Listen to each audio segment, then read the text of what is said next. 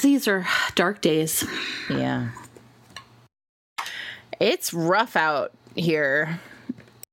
Things are moving so fast that in show notes, which will like I'll do the night before the episode goes up, we'll add some links to places you can donate on the ground if you would like to support people who are protesting. So many places are getting flooded with, uh, like the Minnesota Bail Fund. Like I actually gave to a place called Black Visions, I think.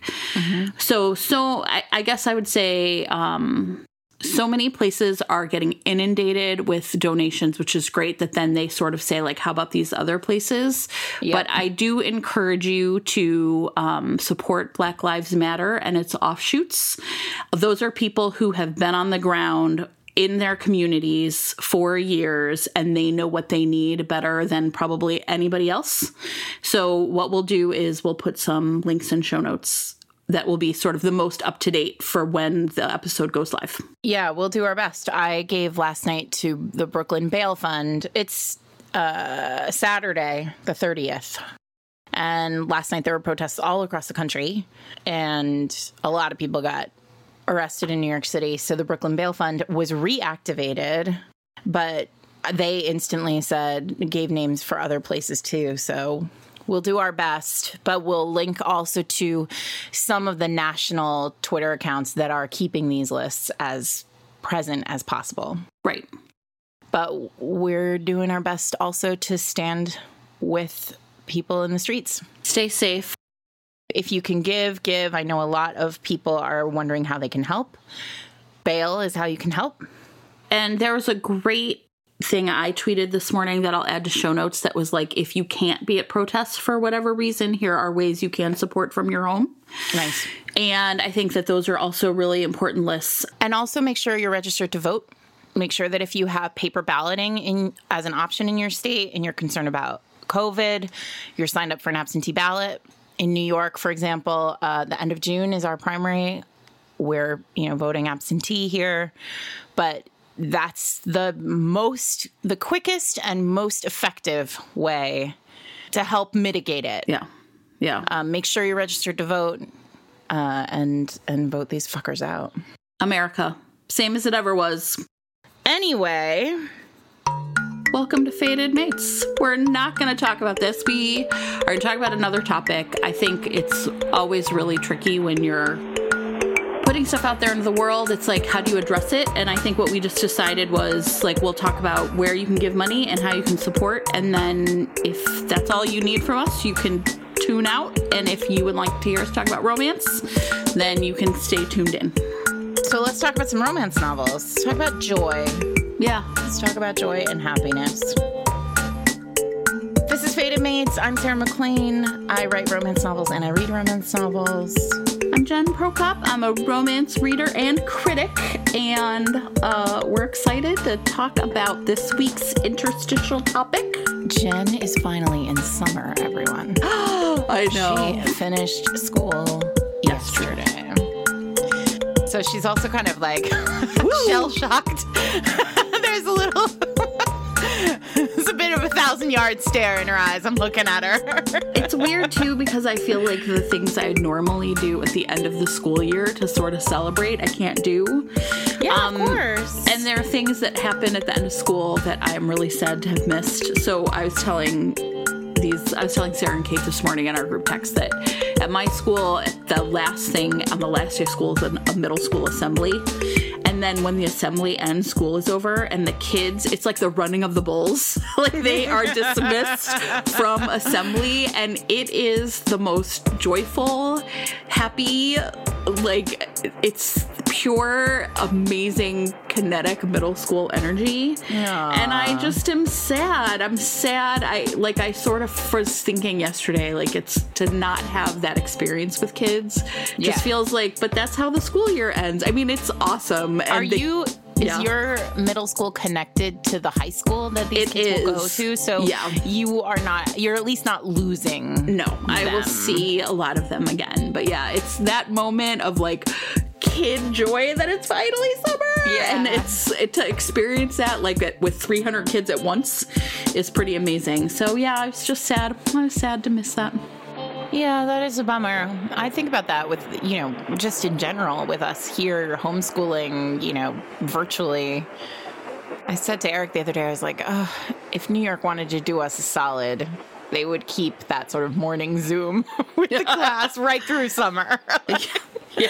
Just something to give her like Yeah. to center her. I don't know what we're gonna do for summer. Camps are a mess. Like It's true. So a friend of mine, I'll put this link in show notes. A friend of mine who worked in summer camps forever is putting together with a friend of hers something called My Camp Box. oh fun. It's like mycampbox.com and they will essentially like put together a box that arrives at your house every like i think 2 weeks I'm signing up. and it's like uh, essentially art supplies and like activities that they would do at camp and i was like that's a pretty good idea. So i will put that link in show notes. I have no idea what their capacity is but i do know that susan has worked in camps forever. So even though it's like a startup i do feel pretty okay about saying like if anybody knows what it is parents at home need to keep kids busy it would be susan and her friends. So I mean, whatever. Who can I pay to get my kid not be my office all day, every day for the months of July and August? uh, anyway, so we're this is a bummer of a beginning, i know sorry everybody well it's where we are but it's also the end of May, and that means summer reading. And that means Jen gets to spend the next two months just basically reading romance novels and doing nothing else, Yeah, it's amazing. which is great. It's a good time of year for me. That's the dream. That's my goal. I want to be you when I grow up. Today we're talking about a trope that I really love, and it turns out you really don't. okay, so why don't you introduce it? And it's not that I don't love it, it's just not my. When we first talked about this trope, you were we were like, I was like, "What about this?" And you were like, "Yeah, let's do it." and then, and um, so anyway, the trope is childhood friends to ultimately lovers. And I'm willing to acknowledge that that trope can go multiple ways. I really like it. It will come as no surprise to anybody when it goes through now we don't speak and I hate you. Yeah. Um, or perhaps uh, now we don't speak because you tried to kill me. That works too for me. Sure. Um, now we don't speak because you tried to ruin me. Uh, now we don't speak because you're an asshole. Literally, uh, any version of that works for me. I will tell you what I found really worked for me was um now we don't speak because you left me here to handle this on my own. Yeah. And I found the books that I was drawn to that I have read in this trope were really about like loss in the middle. I have one of I have one of those also.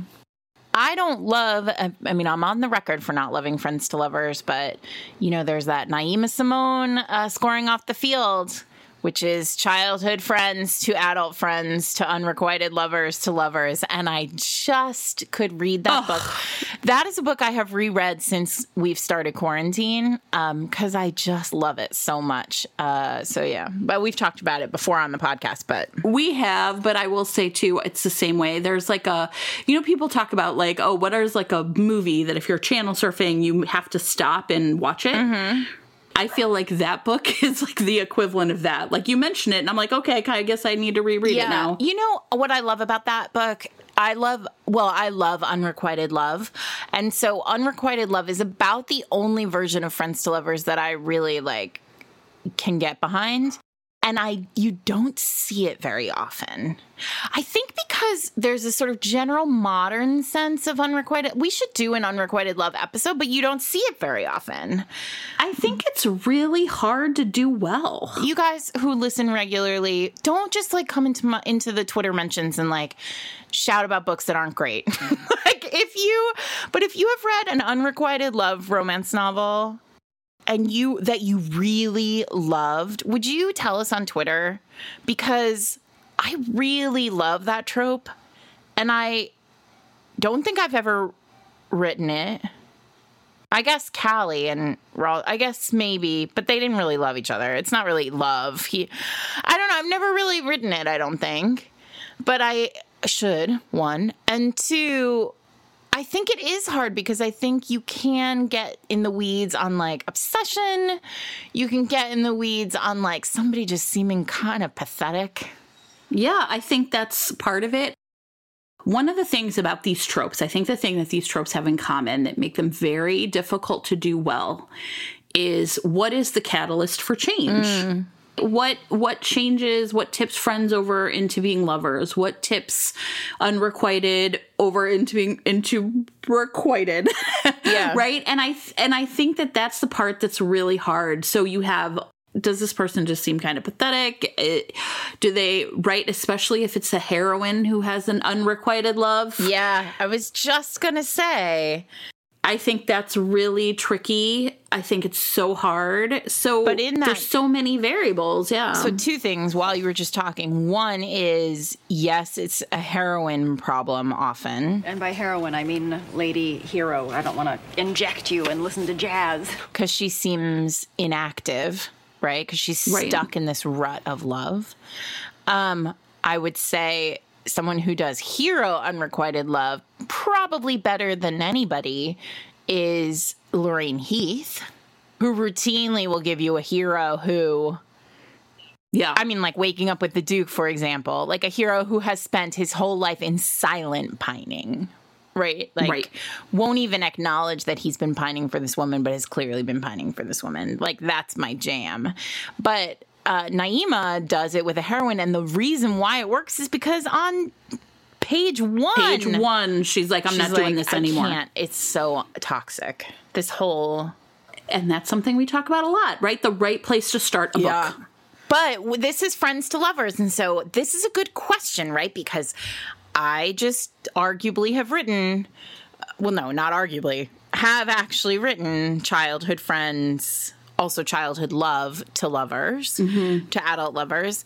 And starting in the right place is a real pickle.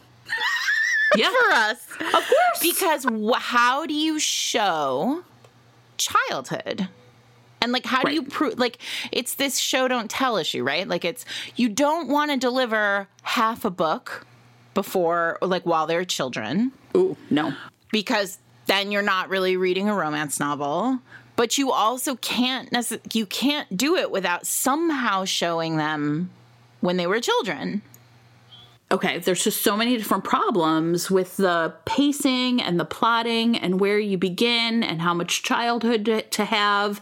But also, I think the other part that's really built into the system too is how, so how much childhood do you show but also and how do you show it but also how much time apart right like in the ones i had there's like this time apart right because otherwise it would just be friends to lovers. I think there has to be some missing, some time where they're not together. And I think the other thing about that then is really interesting is how do you show a character who has changed independent of that person, right? So who, here's who I was when we were kids.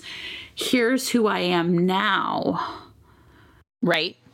Okay, this is going to be a little garbled, but I was thinking a lot about it when I think back on who I was when I was a kid and who I was when I was 15 and who I was when I was 20, one of the things I think about a lot is like, would 20 year old me be disappointed in me now? And I guess what I mean by that is like we all have such big dreams or aspirations or the kind of people we want to be. And then when you in a romance meet up with a person who knew who you were, are they going to be disappointed in you the way you are in yourself. Well, that's a piece of it. So Right, that's a piece I of think, it. You know, we talk so much about how romance the the real core, the the gold of romance is the story of characters' identities. This is why this is where romance th- flourishes. Um Yes. And the best romance does so much intense, nuanced character work that doesn't necessarily exist. I mean, I know it makes me sound, you know, like I'm a romance purist, but I am. And the reality is, is like, Same. I really think that you'd be hard pressed to find like literature outside of romance that really does the kind of like intense character work that we do. No, I agree. Um, because it's all internal, like the whole conflict of a romance novel for yes. it to work, for it to give us that like like breathless, you know, panicked, chest tightening feeling, we have to believe that the characters are are able to change and have have capacity yes. for love, right? And sometimes that even just seeing that, like seeing that evolution to capacity for love is that's the challenge of romance, right? And that's why when we talked about IAD in the first season, like it was all about those heroes kind of breaking open. We were talking about what books we were going to read, and I was like, I want to talk about Bourne. you and I don't normally like use your books as an example, right? But in this case, I really well, I have lots of stories about Bourne and Penelope, so you can talk about Bourne. That is a book that really gets at this like tension of we were best friends as children. We parted ways, him in like sort of shame, right? Now she's a spinster. He's come back for his land, and she had just wanted their friendship back. But I think the thing that was so heartbreaking when they like in meet the up again is her yes in the woods right? Is is she's like oh my god my friend is back. And he she very quickly comes to understand that he's not interested in that. And then what she there's this like default to like now he's going to know my shame which is i'm a 27 year old spinster or whatever I spent a lot of time thinking about like the people you grew up with are the people who know everything about you. Yeah. So then they come back and you're like, am I going to disappoint them? Oh, I don't know. It was so. And that's what I think I need from these stories or the ones I'm drawn to. Because the other one I want to talk about is TJ Klune's Wolf Song. So, that book that Jen was talking about is called A Rogue by Any Other Name. It's the first book in my casino series. Mm-hmm. And that hero is a lot. Ooh. He's a lot um, yeah, he is. He, I mean, he's bitter and angry and vengeful and mean and hurt. Uh huh. And Penelope, his uh, heroine, is hurt by him. I mean, like he, she is devastated. Like he, they were best friends. And when he returns, he is yeah. nothing of the friend that she once had. And, you know, she's also pined for him. I mean, I guess that's the most, like, that's kind of a piney book, too. Like, she's pined for him, but not for, like, she's pined for his friendship not for his love. Not for his love, right. And so when they do fall in love in that book, and it's late the, I mean, I, that book is probably the hardest book I ever wrote. Um, it, he yeah. was such a big ship to turn around. It was it was hard. Mm-hmm. I, I, mean, I, there's about, I mean, there are probably about 60,000 more words of that book that are not in the book that are just like chapters yeah. that didn't make it in. But the, um, but the reason why right. it was so hard to turn him around is because she had to give up the childhood him and like basically put that yeah. childhood person to, to bed and fall for yeah like probably my most alpha hero. Like he's so yeah. he's so he's made of stone.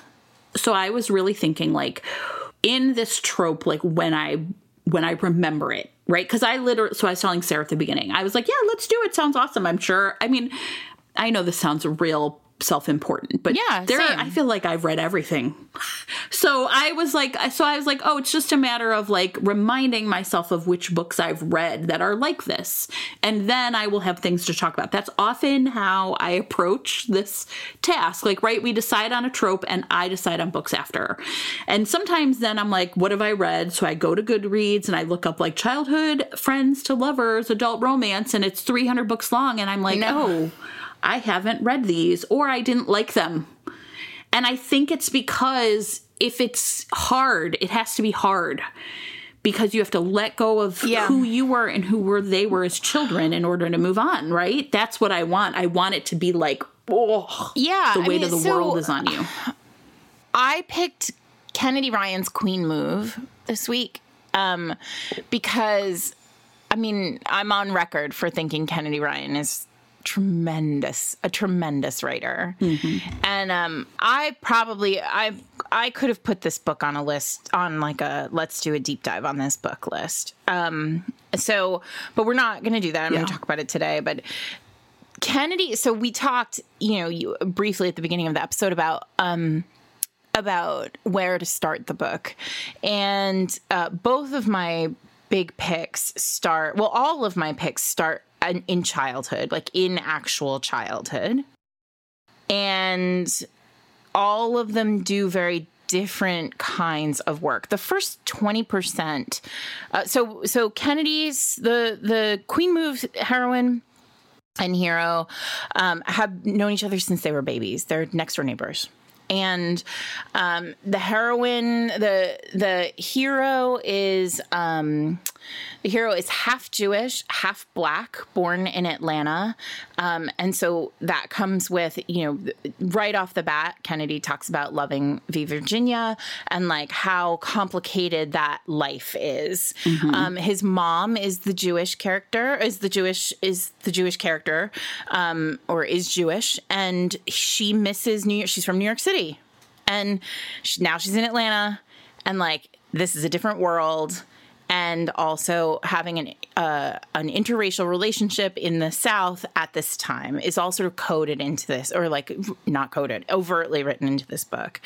The heroine's parent, the heroine is black, and her, and so there is this. Um, there's this really like wonderful relationship that builds between these two children.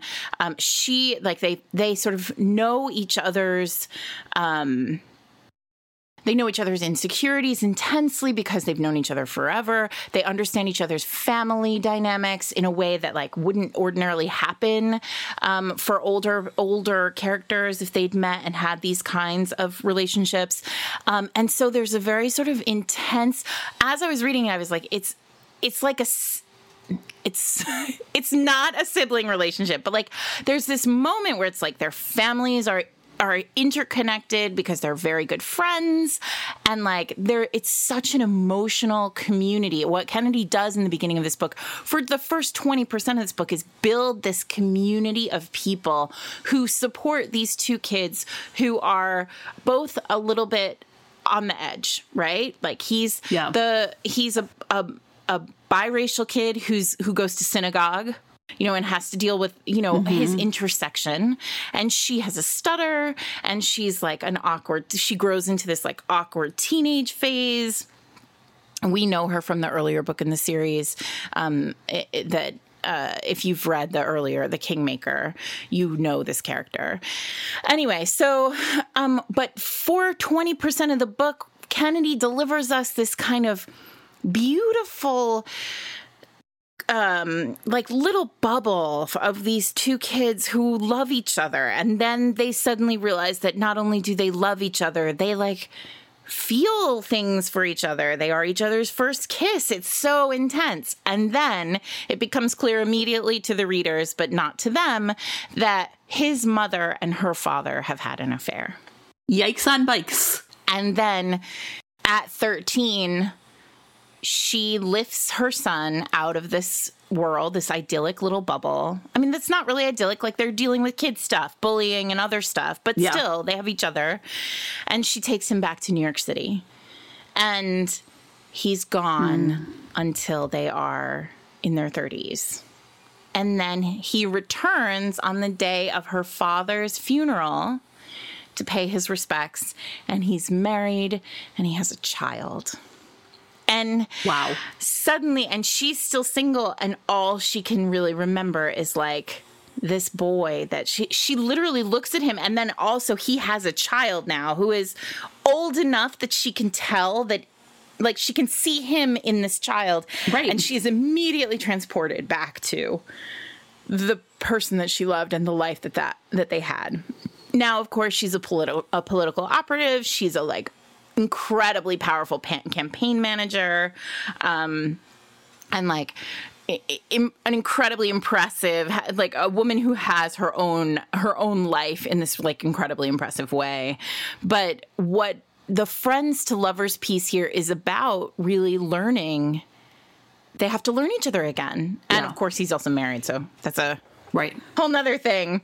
But um, no, I mean that he, there is no infidelity in this book. It's Well, only their parents, right? yeah, well, there is infidelity in in terms of the parents, but then there's that to deal with too, like how the families like Kennedy writes. You know what I kept thinking as I was reading this book, and I've said this before. I think about Kennedy when she writes a book, and this is less true about the long shot. Um, you know, hook shot, block shot books, but these books, these sort of bigger um, these kind of dynasty books feel like dynasty. They feel like like massive soap opera y kind of books where you know, at one point in the early version in the early pages of the book we we get a whole story from the perspective of his mom. Like she's fearless in the sense of like she breaks a lot of rules of like how we should be writing romance and she's writing kind of really big meaty meaty stories that also tell these like intense emotional stories. And I do think that that's where we are with that, with Friends to Lovers because the intensity of friends to lovers or childhood friends to adult lovers, however that path goes, is about trying to recapture something that you can't necessarily recapture. You're trying to recapture that with someone who's different and you're different. But also, I think, and I think about this a lot with Bourne, and I don't know if this is the case in mm-hmm. Queen Move. Mm-hmm. Queen Move is that the t- is they also know your mm-hmm. your weak points, right? They know where to apply pressure. And sometimes when that pressure gets applied, it's a a move to like save yourself, right? Like I'm in danger, so if I can push this button and push them away, then somehow I will I I won't I won't risk myself. And I find that those then like think about falling in love with someone who knows all of your mm-hmm. dark secrets and all of your vulnerabilities and exactly how to push those buttons. Like it's both but they also know all they know all your secrets so you don't have to tell them. I mean, right? Like think about everything that's coded into somebody who knows everything there is to know about your family, all those vulnerabilities, the way you dealt with them. I mean, that's the part that I think is really so if I can like talk about Wolf Song by TJ Klune, I don't know if you've read this, but this book is it really blew me away. This is a book that um when people recommend books to me, I often will read the sample on Amazon. I don't even like send them my Kindle anymore. I just go right to like read inside because I'm never sure if I'm really like gonna like it and I I am that way. This book swept me away immediately and it starts off with the boy who a boy named Ox. He's 12 his name's Oxnard, and everyone calls him Ox, and his dad is essentially like walked out the door. And one of the things I'll tell you is I actually sometimes struggle with too much childhood on the page. I think maybe it's because of my job. Look, as somebody who's written these books, like the question of how much childhood to put on the page is a very important one. And it has to be doing the kind of work Kennedy's doing, where she's telling us a bigger story. Like she's having a conversation about parents, about Yes. childhood, about identity, about like it can't just be like, here's five chapters or 10 chapters of them being in love. In Bourne's book and Rogue, it's told through letters, right? We get their letters back and forth to each other, and everything else is memory. So, this is a very different book for me because it starts off with now, here's the part that's interesting. Ox then is his dad leaves. He's kind of like real young and going to be the man of the house to his mom, who is, you know, devastated and just trying to keep it together. And so we get a couple years of kind of like Ox's life in this small Oregon town. And then a family moves in next door and they have a boy who's a couple years younger. I think he's 10 or 11 and Ox is 15 or 16. And this boy is like, we're best friends. But it's like kind of cute, like in the way that like sometimes little kids like latch on to older kids. And then what we understand is that Joe, Joe's family, they're actually like we know kind of instantaneously it takes Ox longer, are are werewolves. And Joe has actually been kidnapped by their enemy and has not talked for two years. But upon upon seeing Ox, immediately is like, what's up with you? Why do you smell so good? What's going on? And it's like this amazing scene. I mean, I'm not I'm I'm not going to lie to you. This book blew me away. It's so good. That's And the thing that's also really it is awesome, but it's and I would say, I say this one of my biggest problems, everyone's biggest problem with the Twilight series is when Jacob imprints on a baby and it's like really gross in every way and I'm sorry, I know it's like no kink shaming, but it was really I was like, mm, we don't need to do this. Well, wait, we had this. Wait, this happens in a Kresley book. It happens in Declan Chase. Yeah, and I didn't like it at all. I was like, this is really hard for me, right? I was like, well, because what I liked instead is the vampire thing is you're not going to imprint till they're essentially of age, Lothair. right? Like, lo- yeah, Like Camp Blood until Ellie is old enough. nice work, Kresley. yeah, exactly. I was like, good, good save. But I think a lot of writers post Twilight had to figure out how to deal with this. I mean, look, this is definitely on the Simone scale. And it's probably not that far in, it's probably up into weird, but not that far into wrong. Like, Right. Like, how is this? How are you going to really deal with this? If there really are, like, sort of, if there's that kind of work happening, like, what does it mean when it's a child, right? So, in this case, what's great about this is Joe is like, he's, yeah, like, we're friends. I'm friends with his family. He's got older brothers. We're all friends. I really fit in with these people. And then what happens is he thinks of Joe as a child until Joe is like, there's this, it is a great scene. Joe is like 17 going on 18, and Ox is now, I don't know, 23 or 24, and he's had like lovers and of both sexes. He's bisexual, and he all of a sudden like sees Joe and literally like walks into a wall. Like, right? All of a sudden he's like, I, I don't, that's, it's this is a great scene but what happens is is the man who's threatened mm. joe comes back and threatens the family and joe and his brothers essentially leave and they leave ox to to be with his mother to take care of sort of the people in the pack that are left and i don't want to get too into it because it's pretty late into the book but then there are it's it's ox dealing with I was in I'm in love with you and now you're gone and you left me here. You decided to leave me even though you knew we were in love. And it is a powerhouse of a book. I thought it was so great. The writing is amazing. I think it's doing some really interesting work about like what it means to be a pack and who gets to be in, invited, but also like this love story between Joe and Ox is all about loss and grieving because once Joe is like, my job as Alpha is to go take care of, you know, this killer on the loose who threatens all of us. And and Ox is like, don't leave me. And it is so powerful, but it is so infused with like loss and longing. And then when when Joe does come back, and again, it's like I don't want to spoil it, but then it's like your leaving was a betrayal and I think that those are the books it's and even though when Bourne leaves Penelope, she understands why when he stops writing her back. That's the betrayal, Yeah. right? yeah. I mean, she, That's the betrayal. yeah, she's, and then it takes her, like, it takes her a long time to get to a place where she doesn't write to him anymore, where she's like cleaned Yeah. herself of him. And Yeah. and then he turns up and she's really happy. She like can't stop herself Yeah. from going right back to that moment. And he just Of course not. smacks her down. Oh God, he's such an asshole. God. Anyway, if you like asshole heroes, he's my biggest asshole. Believe it or not, Ewan coming down the He pike, he's is. my biggest asshole. A little competition there in MacLean in the MacLean universe. no, even even with Ewan. Um, no, but it's interesting because I also think friends to lovers can work, or childhood friends to lovers can work with um, misunderstandings in a really in a Yeah. much better way.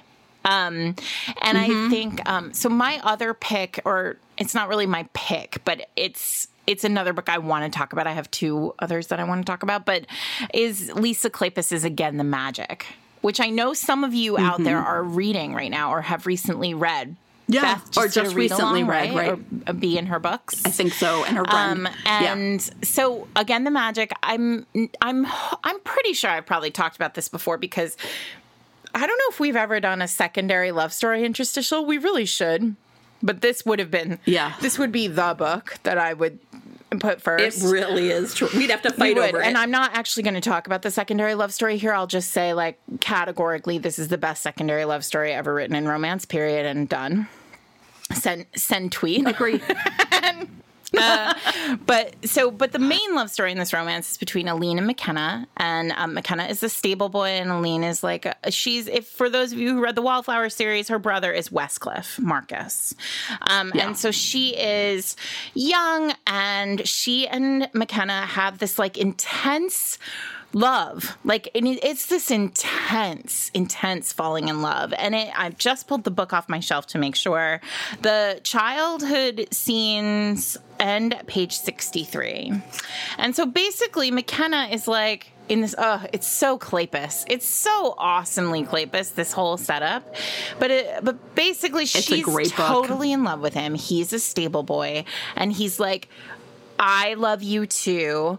I'm gonna make like f- like I'm gonna make a life for us. Like we're gonna be together. And he, her father's like, no, this no. No fucking way. Yeah, right. Is Like, this no way. Like, and there is like a there's like a kind of big misunderstanding where she ends up sort of sending she she ends up he basically says I'll never leave unless you tell me to go. And then there's a fire and she tells him to go. And it comes out way later in the book. So he comes back. He comes back 12 years later and he is pissed.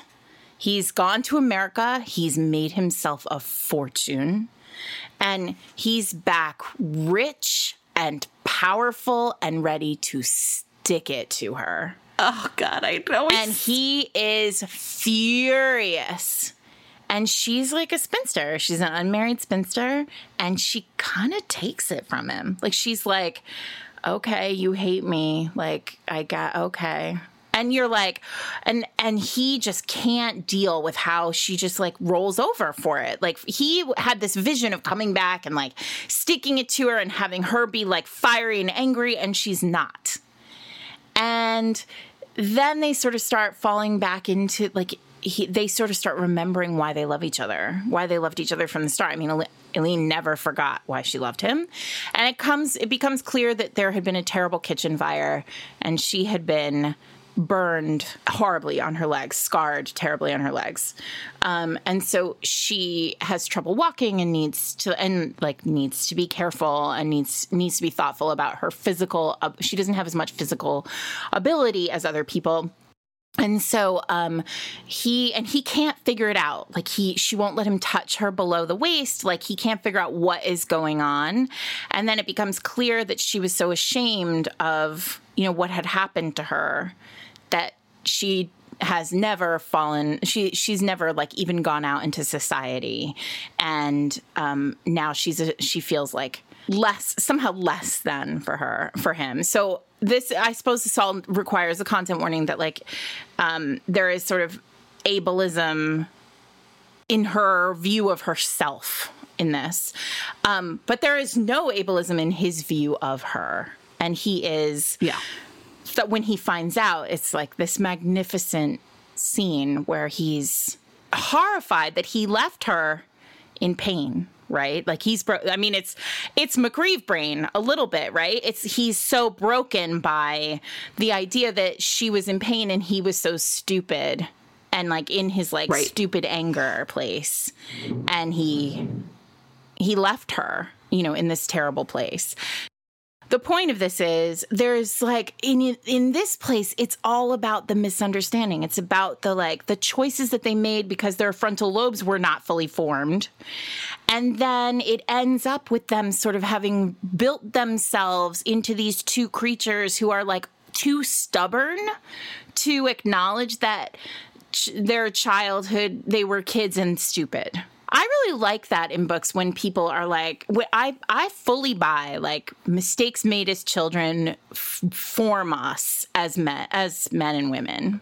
Yeah, I think so. And I think that's so I mean, I guess what I'm saying is like in every case that this trope has worked for me, it is because of those mistakes were made. And now we have to like figure out if we can forgive each other or move on or understand, right? Like there it it just can't be like, "Oh yeah, we were in love as kids and now we're in love as adults" cuz I need that big shot of conflict. Yeah. And but you know, it works for me. Like so often we say like to romance writers, "Oh, well, a misunderstanding can't work as plot or like it can't just be that like the letter never got to her, so like your life like so you didn't fall in love. But the reality is and this is also a trick that's useful in in historicals right? Like that maybe this wouldn't work as well in contemporaries. But like in historicals this can work right? Like and it can work so much that like he's mckenna is forged in the fire of his anger.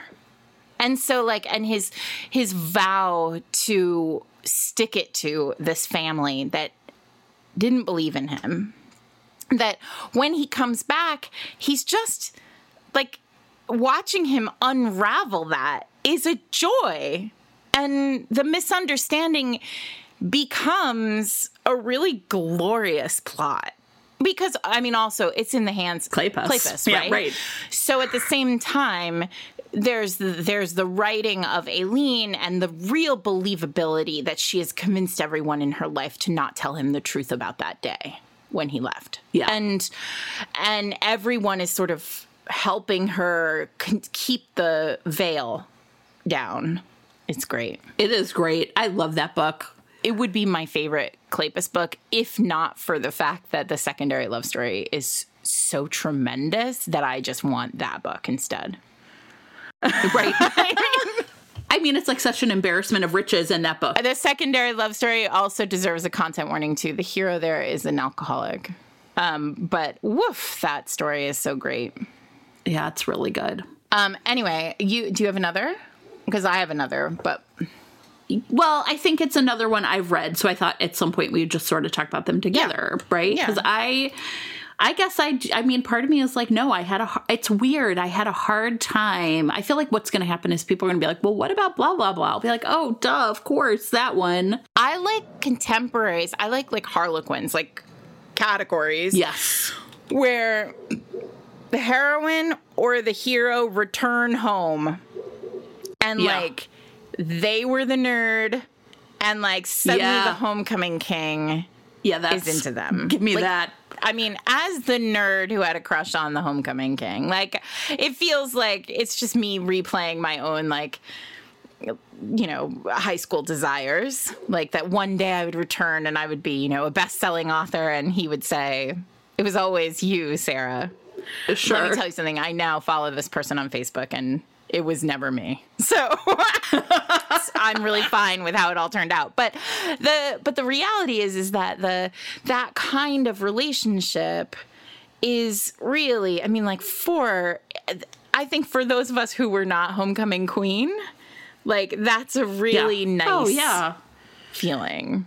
I think that's exactly right. Like these books, if they're too rooted in childhood, Yeah. it's just like, oh, I just I lived it. It's okay, right? Yeah. But I'm reading a graphic novel, a middle grade, an MG, like a middle grade graphic novel right now called Fake Blood by Whitney Gardner, where a boy who's like a total nerd, and I actually am going to take a picture of this like one page where he and his two friends are like, they're like, what'd you do all summer? And one girl's like, I bungee jumped, and one girl, I don't know, did something, and he was like, I read like ten books. I got like the free glasses at the library giveaway. and he is in love with this like the cool girl who it turns out is a vampire slayer and i gotta tell you this Oh, book is yay. so cute Yay. It's really cute i'm like oh I'm, i read one chapter and i stopped because i was like i just want to savor this little delicious Yeah. thing like when kids are like i'm sad i'm a nerd that's so real to me it's so hard babies I mean, I'm still a nerd and I'm fine. I That's what you want to say to kids like who are nerds. Yes. Like uh, that's what Of I want to say to like the kids who are nerds and like the kids who feel weird about their bodies and the kids who feel weird about like what they're Sure. into and the kids You're like, gonna be have fine. funny teeth and like weird hair. Like I just kittens, you are gonna find your crew. Yeah, you're gonna find your people. Yeah. You know what's hard though is as adults that like works, but kids don't want to hear that. I know. I know they don't. They're like, no, I am I am an individual person and no one understands no And one has like, ever lived my true my too. truth. Except of every other person who has been 15. They don't want to. I don't know. They don't want to hear it. So it's that's what's hard about it. But you know, there are books about what it. I really, the one thing that I, w- I wish I could go back and say to like 15 year old me is like, don't peak too early. yeah. Because it's No a long drive home. Yeah, it is. Yeah, it is. That's a really good point. okay, so talk about the Um, Yeah. So this is just. I mean, I actually, I just picked three books that I really love that have this trope, and they all actually do it really differently. Right? They use it in a different way. You know, uh, Kennedy's book is really about the way that the world manipulates us when we're children. Um, I mean, the the book is not, but the certainly the the conflict of the book and certainly the beginning, the setup of this book is about Yes. manip- the way the world manipulates children and like forces them into whatever world. And Lisa's book is really about, um, you know, the way that we, um, the way that our doubts and our fears just build like create us and like make turn us into monsters for ourselves like people we are afraid of. And kerrigan's book the highwayman wow if you love like big epic old school romances this and you haven't read kerrigan byrne like you are this is a gift. I'm giving you the gift of kerrigan byrne. It really is like channeling sort of old school tropes pretty fearlessly. Including one where like they were childhood best friends and totally in love with each other, and she spends the entire book like not recognizing. this is him. it this is that book right? Like that book's just like, yeah, fuck you. He do- she doesn't recognize him. Go with But it. all right, Jen, here's a test of our friendship. I don't think we've ever talked about this before, but I know that you also had a Val Kilmer thing, so I'm assuming. Were you a fan of The Saint? I the mean, movie, of course, right? yeah, of course. Like, okay, you guys. The them. Saint is a movie. I'm not ashamed. I'm not ashamed. This The Saint is a be. movie that I can recite pretty much word for word. it is it is Eric's I think probably Eric's like greatest disappointment in me. like, it is the thing he had to get over in order to marry me. And it's like and Val Kilmer playing 45 different people. Sure, of course. It's like it's like my dream. Like if I ever like when I was when I was in high school and college, like it was Val Kilmer or bust for me. I think I have said that on the podcast. First of all, oh my god, did you ever Yeah. read that piece? yes, It was bananas, but also Well, that- amazing. We're gonna put in show notes this Yeah. wild New York Times feature or profile Yeah. of Val Kilmer recently, like a couple of Sure, like a couple weeks ago. That author is the one who wrote Fleischman is in Trouble, which I is a immediately really bought because I was like, it's a terrific, I terrific novel. her Yeah. writing. Um, Yeah, but she's it's- amazing. This anyway. There's a profile of Val Kilmer um, re- from the Times, from the Times, the New York Times, recently, and um, it was written. It's written like. A the, the reporter went out and met with Val Kilmer like a week before quarantine started. And so, like, it's this mm-hmm. really fascinating, it's just beautifully written. We'll put it in show notes. Go read it. It's worth it. Even if you're not, Yeah. even if you in high school and college were not like me and obsessed with Val Kilmer and used Val Kilmer as like a myriad, like, co- like, versions of Val Kilmer's name and like weird life data as your passwords for way too long. You can't break not in. quite there, but- you can't break into anything else, anything now because it's not Val Kilmer. It's Tom Hardy. No, it's not Tom Hardy either. So, That's um, hilarious. anyway, the point is, I was wait, can I can I Yes, interrupt you before you go on your on my Val Kilmer to- like your Val Kilmer? Well, I said to, to Mr. Reed's romance. I was like, this because he was like, yeah, that picture, like the the mm. photo of Oh. him, right? He's like, he was like, it's really upsetting. I was like, well, I was like, here's what's upsetting about it to me is I was like, it really just shows you how fucked up it is that Tom Cruise has like not aged at all. I mean, I guess we should all be Scientologists. Oh. and have a lot of work done. Like, there's no way that that man is not like completely made of spare parts at this point. But I was like, that's the thing that I think about is like when you see contemporaries and one is like aging, like as a regular person, and then one isn't. well, regular. Right. Well, I mean, you know, But you know what's regular as a fascinating? And the, the question that that article posed at one point was like, what a weird thing that Tom Cruise became the superstar and not Val Kilmer because, like, Right. look at the two of them. And it's, Yeah. and I mean, not now, but then. Anyway, Oh, yeah. point is Val Kilmer forever. And um and anyway, where am I going with this? Oh, The Saint. So I was obsessed with The Saint. I mean like I owned it. I have owned it on multiple formats. I still own it. I don't even think Eric knows this, but I own it digitally and it's on my computer.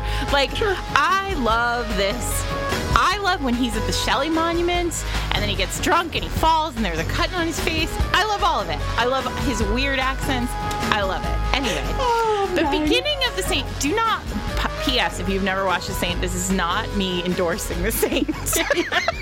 This is like endorsing your id. truly terrible movie on the rewatch, but I don't care. This is just my, here we are. I'm opening a vein, I'm pouring out to you guys.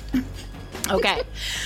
So, the saint begins in an orphanage where, like, a Catholic orphanage where, like, a perfectly modern person. So I don't even know. Like I don't know where this orphanage is, but they speak English and fine.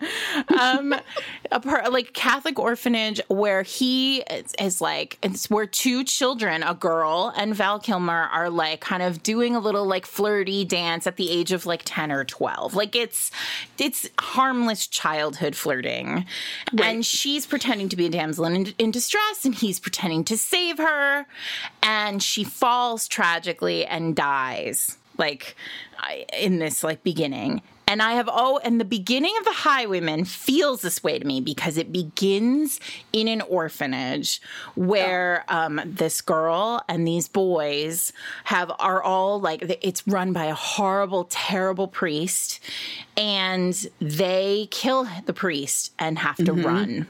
Yeah.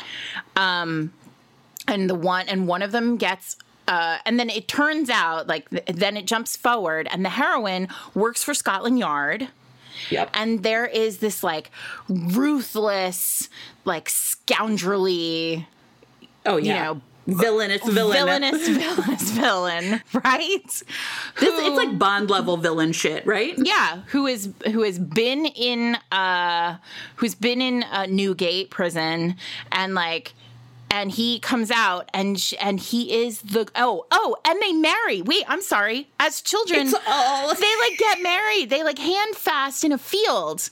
Like it's wild. So she is now in scotland yard and she's like presenting herself as a widow. And because she's married married. She's like i'm married. I got married at got married 12 like in a field outside an orphanage. It's fine. It's like daisies in my hair. fine you guys. Don't worry about it. And then he turns up and they fall in love but she's like she's like i can't fall in love with i mean like they fall in love. They start to like fall for each other and they definitely have sexy times.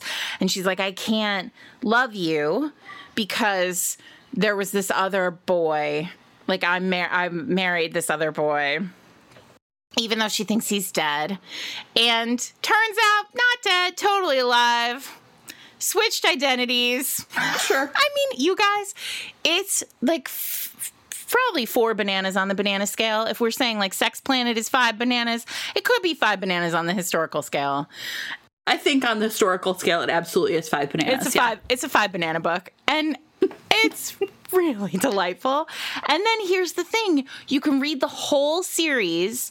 And ultimately, it gets you like for the first like four books. There's this big question about like what happened, like who is like who the identities are of all these kids, and it really It's very delightful. It's a very rewarding read. If you love historicals, you've never read Kerrigan, start with the Highwaymen, just read them in order. They're all like kind of dark and gothic and Victorian.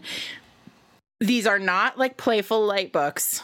You're not getting No. like Not at all. these are not read alikes with like Julia Quinn. These are No. definitely read alikes with like Jane Eyre. like I was like, whatever that old school over the top stuff is, that's what it is. In yeah. the in the um the the family tree of romance, these are on the Jane Eyre branch, not the Jane Austen branch. Yes. Um and so uh but they are really, really fun. Yeah. In fact, there's a new one out now, maybe next week, called A Dark and Stormy Knight with a K. I'm here for it. I'm here for it. No, it's not out. It's out uh June. Oh, it's out Tuesday, June 2nd. So it was out wait, it was out yesterday. It came out yesterday, June There we go. 2nd. We got there. Can I um this is not related, except it's like perhaps the best text, like Fated Mates related text I ever got from my friend Hannah, who comes to my 57th Street Book Club, and it's mm-hmm. all caps, and it says, James Malory kidnapping his own wife while pretending he doesn't want her is my new favorite trope. One handed using his teeth to tie the gag because he was not letting her go. Oh my god. And I was like, fucking romance. Oh, It's so and she hasn't even gotten to the part where he gets bangs. Fucking romance. It's so perfect. I know. We're on day 78 here in quarantine. I'd like to convince Eric to get some James Malory bangs. I'm happy to cut them. Oh god. I tried to convince Eric to let me cut his hair, and he thinks that I wouldn't be good at it. He's like, you know, people are good at cutting hair, and I was like, I'm not denying the fact there are people who are better at cutting hair than me, but I think I could watch a few ep- a few like videos on YouTube and be able to cut your hair an inch. Yeah. No, I've I He doesn't trust me. There's not a lot of trust in our relationship. well, that's like a real that's it. Like I mean I mean, I would never let him near me with shears, so it's fine. My haircut is so like it's months overdue for haircut, but it's still like shape wise looks okay. So like shout out to Lonnie at Salon eighteen hundred because Yeah. when you cut my hair all those months ago, you must have really done it. I just look like a a fucking lion. I really do. Like if I take my hair down, I posted a picture to Instagram yesterday. It's just like a it's a mane of like now ombre, like kind of weird weird oh yeah, mine is definitely a weird color. I um I feel like there's like a kind of scraggly like white lady hair thing that happens where it just like lays there real flat and it's bad. And I feel like I'm I'm in that window. But I'm alive, so it's fine. I mean, there are yeah, exactly, right? Right? Like if Like, all I oh, have my- to do is deal with my like My giant hair. hair. Eh, for summer, I'll take it. Anyway, next week, Kingdom of Dreams. I'm gonna reiterate my content warning, you guys. A thing happens with a horse early on. Just push right through. We right know. through. Just know when you get there, you're gonna be like, "Oh my god, I can't believe these bitches suggested this book." And I'm and I'm telling you right now in your ear holes, I know. Relax. Keep reading. Keep reading. Keep reading. or stop if you're traumatized. But if old something that, if, if something terrible happening to a horse is a thing that you think you can't read, consider, consider this your content warning. oh, Sarah. I mean, I'm trying to be nice, but No, also like what did you what do you say? All animals are what? All animals are symbols. Yeah. That's my first rule of symbolism. My second rule of symbolism I'll be uncovering later when we have an actual Daring and the Duke. Oh my God. Did I do something symbolic? I know you didn't expect it. Oh, by the way, Daring and the Duke is coming out June 30th. You can all pre-order it now. You can get it from my local indep- independent bookstore, Word, in Brooklyn. Um, and you will get Fated Mates stickers, unique, Yeah. special edition, one time only yellow Fated Mates stickers that are really gorgeous. Um, and you also get some other stuff from me. Um, and it'll be signed. And uh, yeah, please, please, please patronize me. Just do it. you know. Uh, and then uh, and that is also childhood unsurprising surprising no one that is childhood friends to lovers to very big enemies to lovers Oh yeah, big enemies. It's amazing. big big enemy energy big enemy revenge. I mean, all like right, like. Oh, what was the part? Is it the Princess Bride where he's like fencing, fighting, torture, revenge, giants, monsters, chases, escapes, true love, miracles. like he like lists all the things in the story? Like, oh i love that part hey here's a question for you Yes. my daughter is six and a half would the princess bride work for her like i think it's fine i'm not worried about content i'm worried about is it boring all you you know what? Kids are so different. All you can do is like start and then see how it goes. You know. Mm. Hmm. You just got to give it a shot. There, because it's like kids are so different at this age. Here's what I will say. I think if you do not, as a parent, go to Common Sense Media, Common Sense Media has movie reviews, but the thing that is like most useful because I ignore their like like age their age bands but they break down like exactly what it is that happens like in a variety of things. So it's like drinking alcohol sex like whatever you care about. So like my son was like real sensitive to violence in movies. Mm. And i would sort of forget like there's sort of a really we went to see the first superman movie and there's a part where the guy's like bring out the planet destroyer!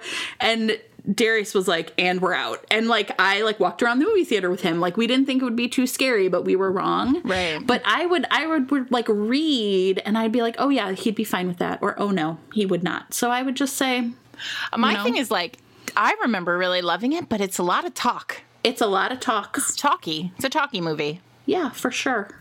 But it's a princess and a very handsome man. and a pirate and a cliff Yeah, sure. yesterday so she says to me yesterday she so she watched she watched mulan 2 twice in one day Oh yeah, I remember and if you've years. read mulan 2 if you've watched mulan 2 you know that mulan 2 is basically a romance novel like it begin i'm not kidding there's Yeah. no plot except um mulan and and Li Shang are um are getting married. They're he proposes right at the very start.